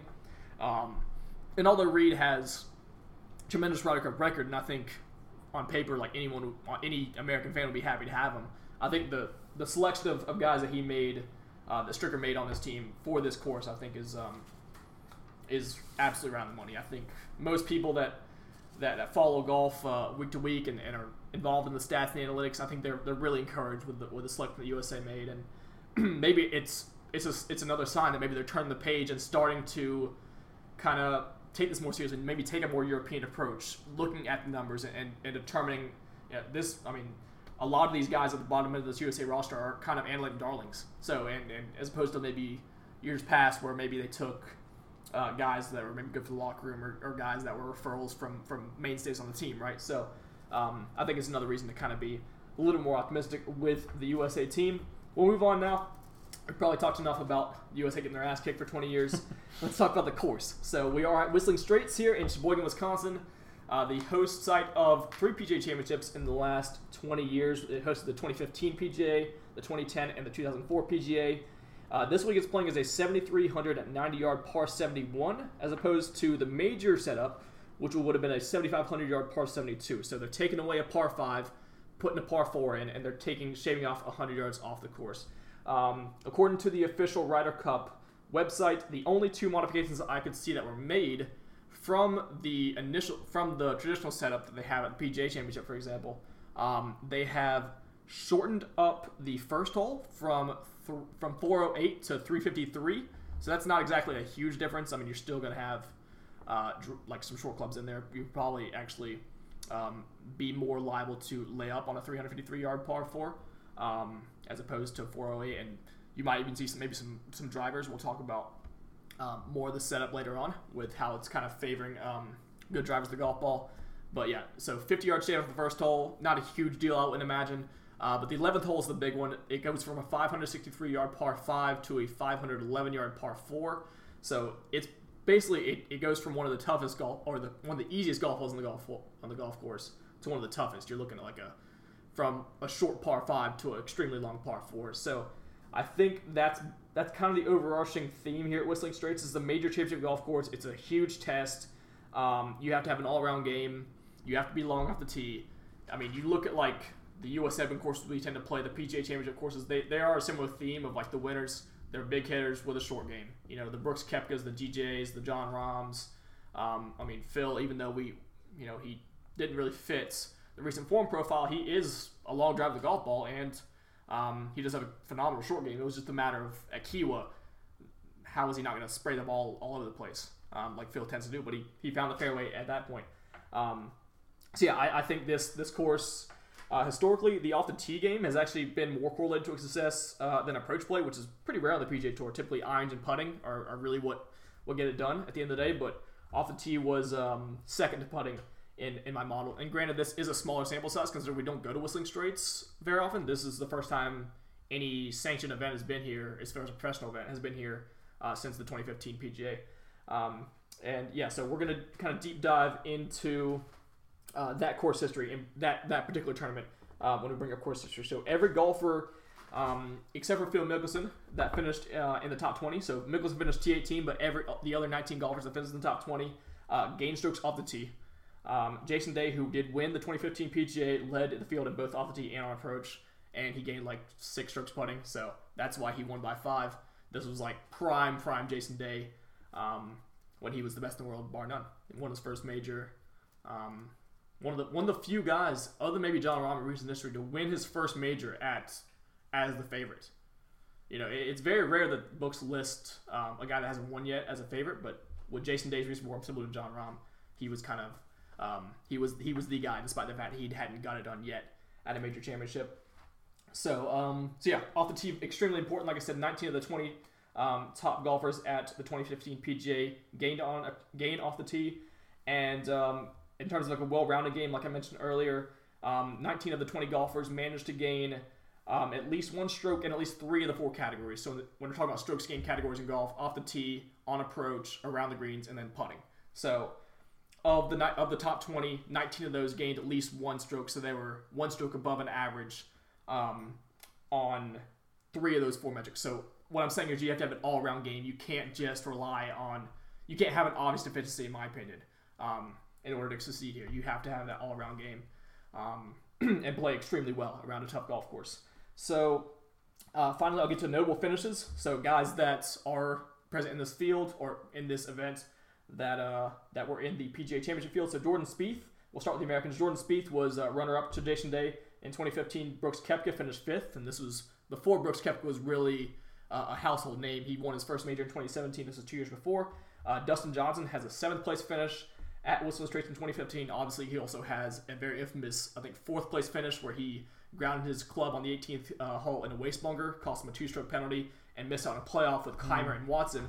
And if you if you're familiar with the history of major championships, you you know this is kind of one of the first of DJ's many heartbreaks at majors, um, and kind of what could have been in his career um, in terms of kind of his his final trophy count. And obviously, he's still young enough to win more, but that'll always kind of be part of his legacy. Is when he first came on the scene, he was so talented and just just things just didn't go his way. Like he just constantly just felt like things were going against him. And this is one of the first instances where you really feel like he, he left one out there because against I mean all respect to Bubba Watson and Martin Kaymer, but um, I think DJ was going into that Sunday was definitely the favorite to, to take that down. So, uh, but DJ, great course history here, seventh place in 2015. Um, obviously, a great performance in 2010 as well. Tony Finau, uh, his kind of breakout tournament was in 2015 at Whistling Straits. He finished 10th, and then JT uh, finished 18th. Both of those guys, again, not really quite the players they are now. So this is kind of like the first time we're like, oh, okay, these guys are, are kind of the real deal. You know, young kids that come out and play a tough golf course at Straits and, put up a good performance. For the, on the Euro side, uh, Rory finished 17th in this event. Um, obviously, this is probably, I mean, this is still kind of towards the end of Rory's really peak years. I would say like the early 2010s, where really Rory was like consensus one of the best players in the world. He still is now, but he doesn't have the same aura I feel like that he had back then. Um, Hatton, uh, Tyrrell Hatton, 25th. Again, another guy like JT and Finau, um, maybe and Koepka as well. Kind of before he really came on. He really didn't come on as like a household elite player um, until probably like 2019, 2020 when he started really storm the European Tour and then won at Bay Hill here in the PGA. But he finished 25th. Paul Casey 30th, and then Poulter actually missed the cut uh, in 2015, and it's, he's kind of the opposite. He was kind of maybe uh, he's definitely a higher profile player back in 2015. He's definitely uh, lost a bit of his relevance in world golf. Um, but he missed the cut, lost five strokes gained putting, which is crucial for Poulter because that's that's one of his biggest weapons, especially in match play.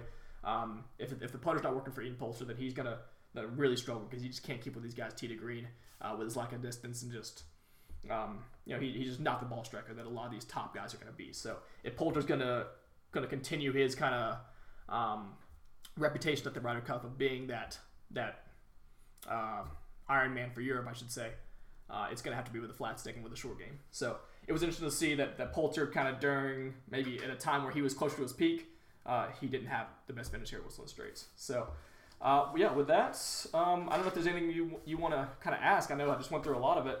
Um, but yeah, that's kind of the history, the course, the uh, notable finishes, the history.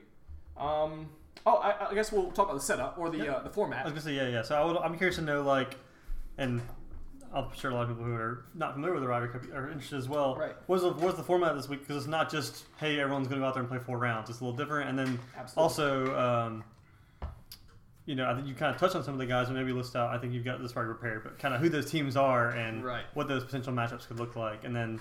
You know how do we how do we bet on this to kind of wrap it Yeah, up? you yeah, know? exactly, exactly. what they what they really want, what they're what they're currently skipping through to try to find out. yeah, yeah. Um, yeah, so absolutely. So the Ryder Cup, uh, like I said, not going to be. This is one of the few tournaments that you'll ever turn on that has golf that you uh, are not playing stroke play. You're playing match play all three days. Uh, there's 28 points up for grabs. Uh, eight will be available on Thursday or on Friday. Eight will be available on Saturday, and then 12 will be available on, available on Sunday.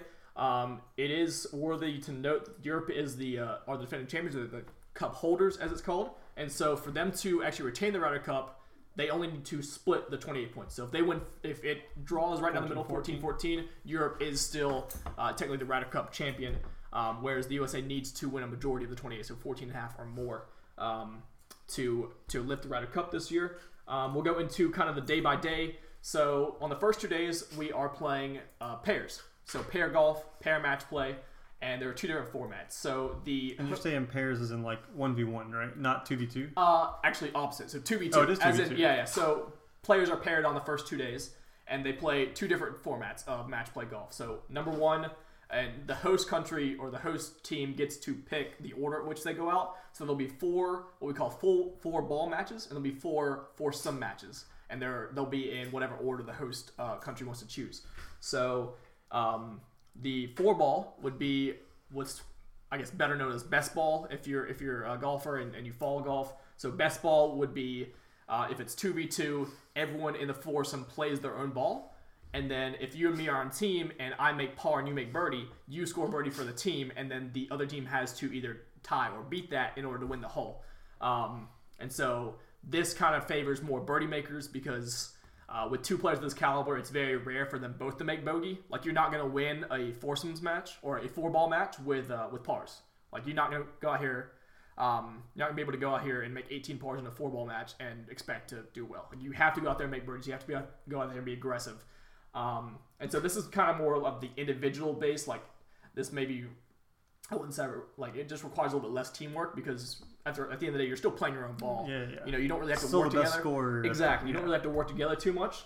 Um, and so, yeah, like I said, it, it favors, it definitely favors guys that make a lot of birdies and maybe, um, like a guy like Jordan Spieth comes to mind, for example, like a guy that can string together birdies, but maybe is a bit erratic and can make some bogeys, some ugly bogeys from time to time. But because he has a teammate to maybe back him up and make the par when he when he gets into trouble, uh, it saves him from a lot of kind of maybe the the problems you would have in the stroke play event where if you make a bogey you lose strokes to the entire field. You know you don't have that kind of backup. So that's the first one that's called four ball or best ball. Uh, the other format is going to be called foursomes or alternating shot. And this format it is still 2v2 but there's only one ball per team. So basically if you and me were playing as a team chris we would decide who tees off in the odd holes, who tees off in the even holes, and if I'm teeing off on the odd holes and one, for, um, Oh, so you do have to flip that. Like, so you can't just say one person's going to drive the entire time. no, no, no, you have to alternate You uh, your tee shots. Yes. Okay, okay. um, which yeah, we'll play into we'll play into someone's advantage later on. Um, but yeah, so if I was driving on the first hole, I'd hit the drive, hopefully hit the fairway. You would hit onto the green. I would putt, and we'd alternate shots until we're in the hole, and then obviously we'll compare to the other team match play. the good thing, another thing with match play is um, you you really can only take a one shot lead per hole. It's not like like if if if we make birdie and the, our opponents make bogey, it's still only a one up lead. It's not a two up lead. So again, it kind of favors guys that might have the higher upside and not be as steady. Obviously, you don't want to go out there and make double bogeys because you're not winning holes with those. But um, you you can afford to to screw up a hole because you're only one Or down. take a chance and Exactly. go for it. Exactly, especially when it gets late in the match and you need you need a point or two. So those are the two kind of um, the two formats for for Friday and Saturday. Again, there'll be four matches of each um, each format in those days, and it's important to note that. So in the morning, there are two sessions in on Friday Saturday. So there's the morning session and the afternoon session. There's only four matches in each, so you can actually you will and you will definitely see some of the top players on each team play doubles. So they'll play like a guy like Rahm, who is the, the European like leader, uh, the best player in the world right now. He will almost certainly go out at least one of the days and play in the morning in the foursomes, and then play in the afternoon in the four ball. And then like a guy like Rory is, is well, very well documented. And so that's something to keep in mind as maybe as uh, the weekend goes along. If you want to fade or or um, or buy um, and pick on maybe some guys in matchups, if a guy has played four matches, like the history tends to be pretty bad as the week goes on because these are very taxing matches. You know, like not only emotionally but physically, walking 36 holes day after day.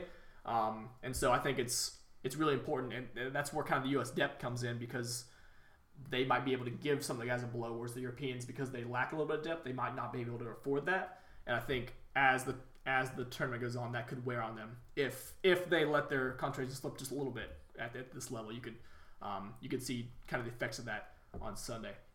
And then yeah, so Sunday is the Sunday singles. Uh, that would be 12 points up for grabs, 1v1. If you are a member of either Ryder Cup team, there's nowhere to hide. You are playing a Sunday singles match. They can hide. Um, Europe can hide their worst player or who they deem to be the worst player. USA can hide who they deem to be the worst player. But on Sunday, everyone comes out. It's 12 straight matches, all all day long, basically How do they pair those up? so those are those are basically so it's almost like a lineup card in baseball. You you so if, if I'm the USA captain, you're the European captain. We go in private, choose who do we want in the one hole, who do we want as a two, the three, the so on, and the anchor, and then uh, at the start at the Saturday night or Sunday morning, I forget when it comes out, but they'll basically just publicly display their lineups, and then whoever just happens to get paired. So if like I'm USA's nine and you're Europe's nine, we're paired together. So it's it's it's not really. Uh, So, and there's probably strategy to that too, because it's probably not like you just want to list them out one through nine, best to worst. oh, 100 percent. Yeah, because you, you, might want you want, might want one of your top guys at the lead and, and at the anchor. Yeah. Or just from a like maybe throw them off, you just like Oh. maybe maybe you try to predict how they're going to list their guys, and you say, all right, who's going to pair with that? there's a lot of cat and mouse. Yeah, yeah. There's a lot of cat and mouse. That's And- interesting. Okay. Yeah, and it's it's kind of tough because you can kind of get screwed. Like, well, I, I wouldn't say screwed, but like it, it it lessens a little bit of the strategy because you don't know how they're playing. Like if, for example, like if um, Steve Sugar knew that Rahm was going first, he could he could put his worst player there and let like if he was if he was really confident, like if Rahm was like really on form, and like you you're like this guy, there's no stopping this guy right now. You could put our quote unquote worst player there. Um, and sometimes like there will be like I remember in 2016 at Hazeltine, like Reed and Rory were pretty public about wanting to go together.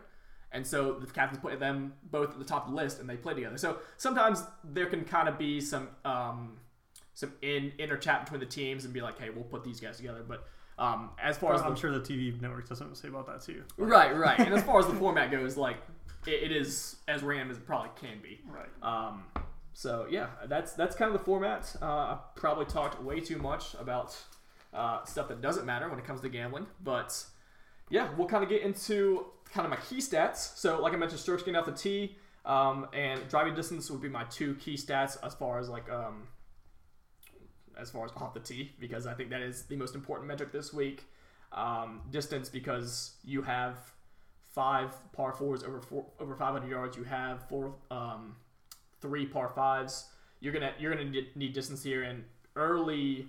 Um, kind of the early reports from the course are, are saying that the rough links are anywhere from two to four inches, which for like a, of course like Whistling Straits like usually host major championships that's like probably half of what they usually would be so it looks like because because the host the host country does have say in how the course is set up because that adds to their advantage.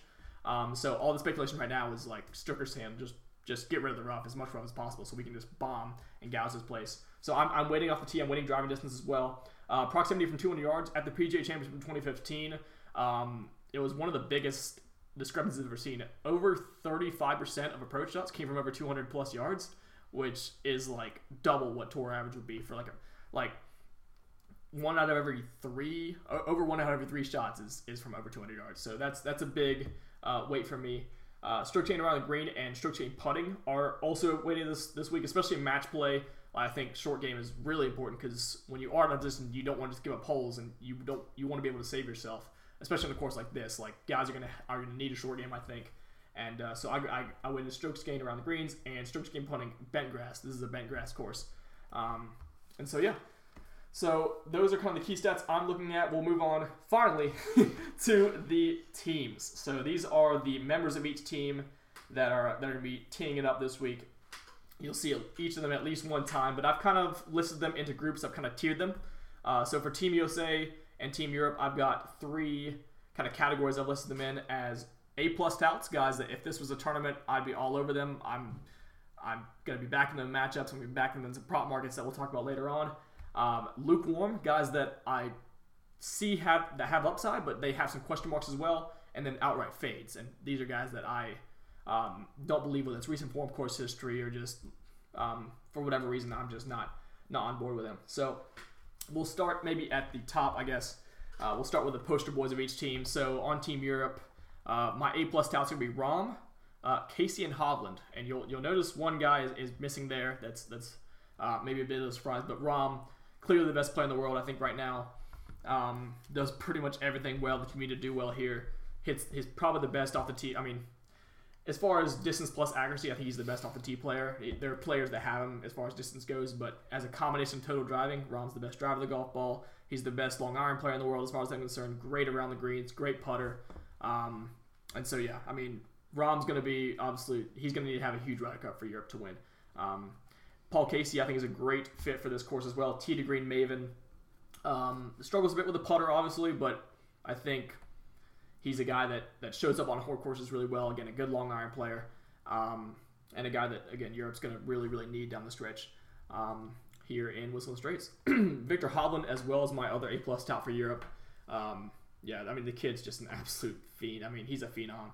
Um, just peers the ball off the tee. Again, another good long iron player. The deficiency with Hovland is definitely the short game, particularly around the greens game um, which I think could, could definitely hinder him. And it's, it's tough to really back a rookie because this is his first Ryder Cup, so you never know how they're going to respond.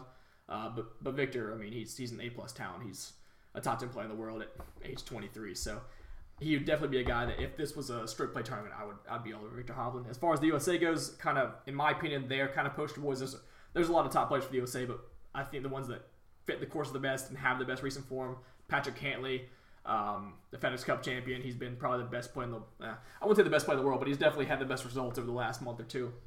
Um, but yeah, he actually rates out uh, top ten or top five off the tee. He rates out number one in strokes gained on bent grass putting, um, or strokes gained putting on bent grass greens. Uh, he ranks out number five in strokes gained around the greens. So I just think he's got an all-round game. He, he doesn't really have any weaknesses, and he's not going to make many mistakes. Um, Bryson DeChambeau is my other A plus tout for the USA. Um, he's a guy that obviously dominates off the tee. You know, obviously the best driver the golf ball we have on tour. As far as distance, he just has the ability to neuter some of these long par fours. He has the ability to drive um, probably several of these short par fours as well. Um, top one of the top iron players as far as uh, long irons go as well. So um, I think kind of what this course needs, Bryson um, kind of he, he suits everything this course asks of you, uh, basically. And then Tony Finau is my other A plus tout um, winner at the Northern Trust that kind of got him into this event. Also note he uh, he led the field in strokes gained putting at the BMW, or actually he finished third in strokes gained putting at the BMW Championship, which is on bent grass greens. He's actually a really good putter on bent. Uh, loves these kind of long, tough courses. Uh, so Finau's a guy I, I actually think is a really nice sleeper for the USA. And then we'll kind of like we'll kind of those are the poster boys of, of each team. I'll, I'll kind of make it short and quick uh, with my lukewarm takes. Uh, DJ is lukewarm only because the ball striking really hasn't been to DJ levels this year. Now, as, to note, he has been an elite putter. He's actually second uh, in the world over the last six months uh, in terms of putting, stroke game putting. So, kind of, uh, it, the script kind of flipped for DJ because he typically, you know, last year he was the best ball striker in the world, bar none. This year he kind of comes out uh, is being carried a little bit by the putter, but um, he just hasn't shown the ball striking form, I think, to, to really be like a top tier pick. But obviously, DJ can can come out and win any match against anybody on any given day. Um, I've got the two kind of question marks as well, Morikawa and Koepka. I think these these will really be, uh, I guess, for lack of a better term, swing boats on the USA team because they are coming in dealing with injuries. Both of them, Morikawa, since his crazy run, hot run over the summer, dealt with a back injury coming back to the Olympics, uh, struggled at the WGC at TPC Southwind in Memphis struggled in the FedEx Cup playoffs, and that's when the the rumblings of the back injury started to come out.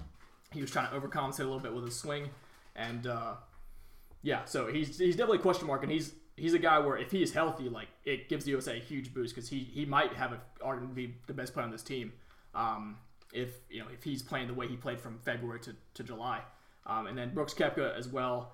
Um, again, he finished uh, fifth here in 2015, but he's dealing with a wrist injury. He just uh, you know, he hit he famously hit the root at the uh, at the Tour Championship at East Lake. So again, question marks on health there, but if they're if they're good to go, they're superstars and and guys I expect to the USA to really lean on. Uh, Daniel Berger is a guy that's trending upwards for me as well as a lukewarm pick. He was another guy that um, I think is kind of really slept on in, in the golf world. A guy that is second in the field to green in the last 24 rounds, and I mean with with the caliber of this field, being second in in this field to green is um, is really impressive. Uh, and Berger's again a nice all-around player. Maybe he doesn't hit it as far as maybe um, some of the guys at the top, like a Bryson or Finau, or even a JT. Um, but Berger definitely has the, the all-around game to, to compete well here. Scotty Scheffler, very similar. Uh, bomber off the tee. Uh, actually has a really underrated on the green game. Good with his irons. I think Scotty, even though he's the last guy on this team, I, I still expect him to uh, to get a lot of points for the USA. Spieth, Xander, and English are my last three. Spieth only because the driver is always a, is a question for him. But once you get off the tee with Spieth, like he's the best in the world with the irons, um, with the round game and the putting. So I I I do have concerns obviously with him hitting the fairway and, and, and his lack of distance here, but I'm not gonna fade him because of that because the rest of the game is so good. Uh, Xander's been in a little bit of dicey form since his win the Olympics. I think he's kind of a little bit of a kind of a hangover from that, but again, like he's a top eight player in the world, so I say lukewarm, but like Xander Schauffele should still get plenty of points for the USA. And then Harris English is my last guy. Again, another guy that's long off the tee. Uh, another guy that has a good short game um, and a multiple-time winner this year on the PGA Tour. So, like I said, those are 12 names on the USA that I'm either A plus or lukewarm on. I'm not fading anyone on this team. I think Stricker did a really good job of picking for course fit, picking for uh, recent form, and so uh, yeah, that's kind of the I think the biggest edge the USA has over Europe would be their depth from top to bottom. Moving on to the European side, we have my lukewarm picks are Sergio, Hatton, Rory, and Lowry. Sergio, probably one of the, um, I'd say, top three or four off the tee guys around here. My only concern with Sergio, obviously, is the putter. And as you move on through the bag, his long iron game isn't as strong as like his wedges and short irons. Um, but Sergio, I think, definitely has the pedigree of the Ryder Cup and has the recent form uh, to put up a few points on the board here if he can get the putter going. Tyrrell Hatton, um, I'm trending a little bit down on Hatton. His recent form isn't as good, but I like his course fit. And again, Hatton's a guy that if he is playing his best, he can he can be a top 10, top 15 player in the world for sure. Um, Rory is a guy I'm lukewarm on. That's kind of the guy that um, I think most people would expect to be an A plus talent. I think he's the guy that Europe needs, considering he's outside of Rahm their most, uh, I guess their most highly touted, or their most high profile player. Um, but yeah, Rory is he's lukewarm for me just because the irons haven't really been there. I haven't really seen um, the Rory of old in, in a little while.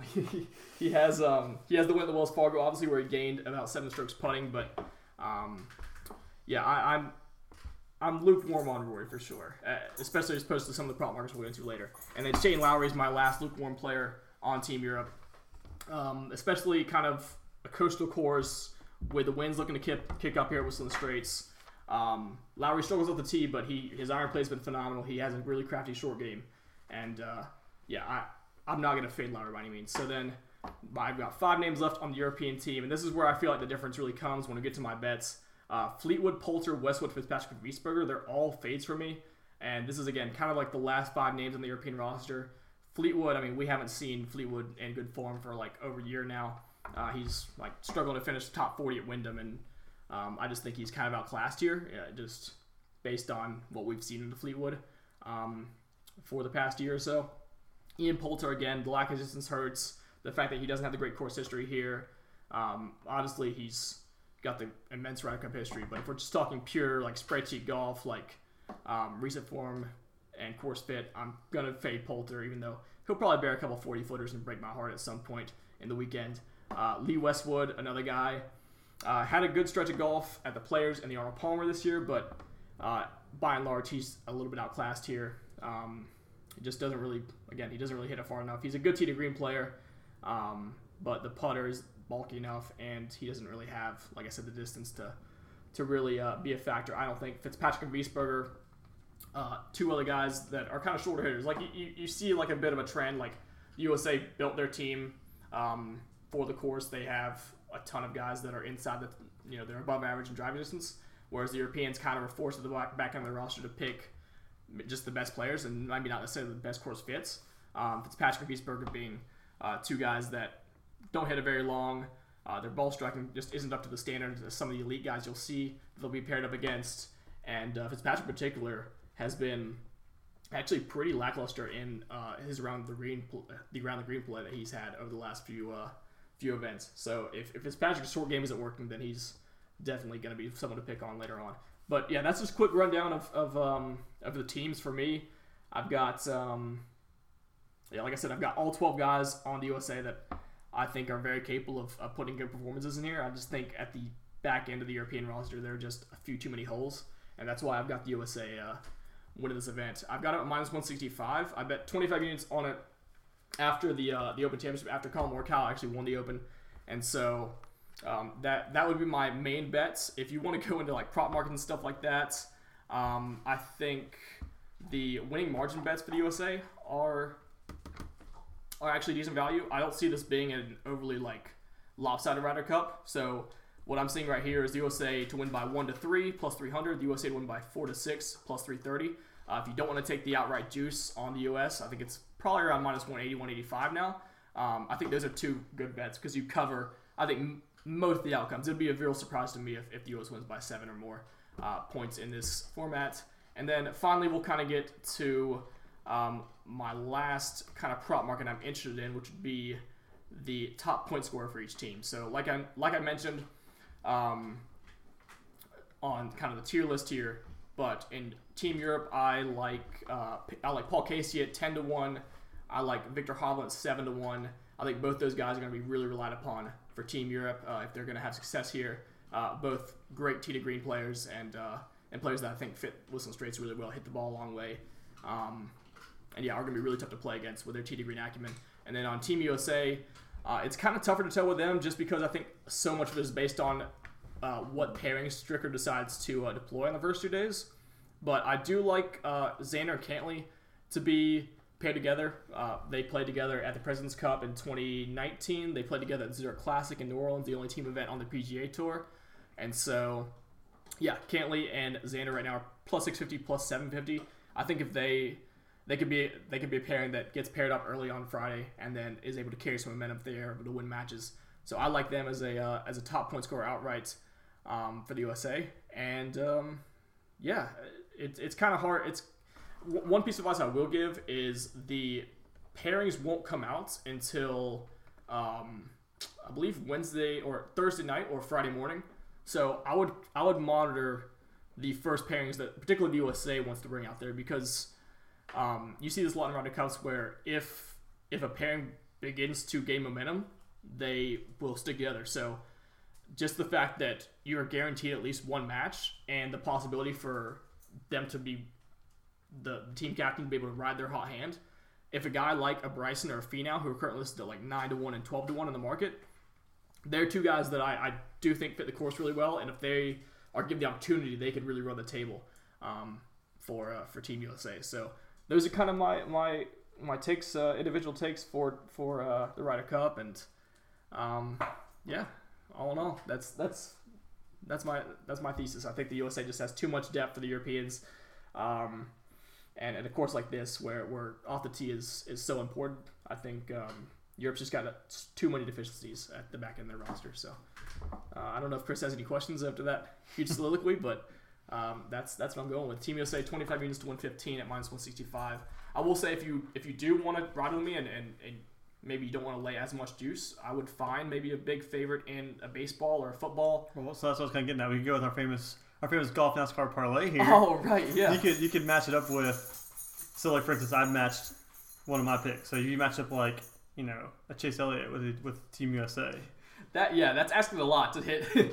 you know, I was I was saying. I mean, you're, you're talking about like a more yeah yeah lock like, of a hit. Yeah, because the thing is like, if you if you want to like even play like a minus four on a favor, you can still get that price down from like minus 188, 188 to like minus 108. Like you can you can lose 80 cents. And the the one I'm seeing here is like Carolina to beat Houston in the NFL on Thursday night.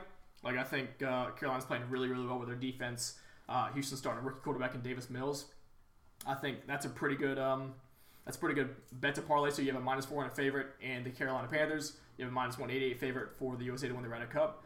That translates down to minus 109 um, in total for the two parlays. So if all of a sudden the Panthers do beat the Texans, which I think most people expect them to, all of a sudden you're basically getting USA. You're getting USA to pick them, which I think most people would would hammer that. But yeah, um, we could definitely do the parlay as well, and, and We could also we could also do Hendrick Motorsports best winning man- manufacturer or winning winning team. Yeah, and what- what plus one plus 160.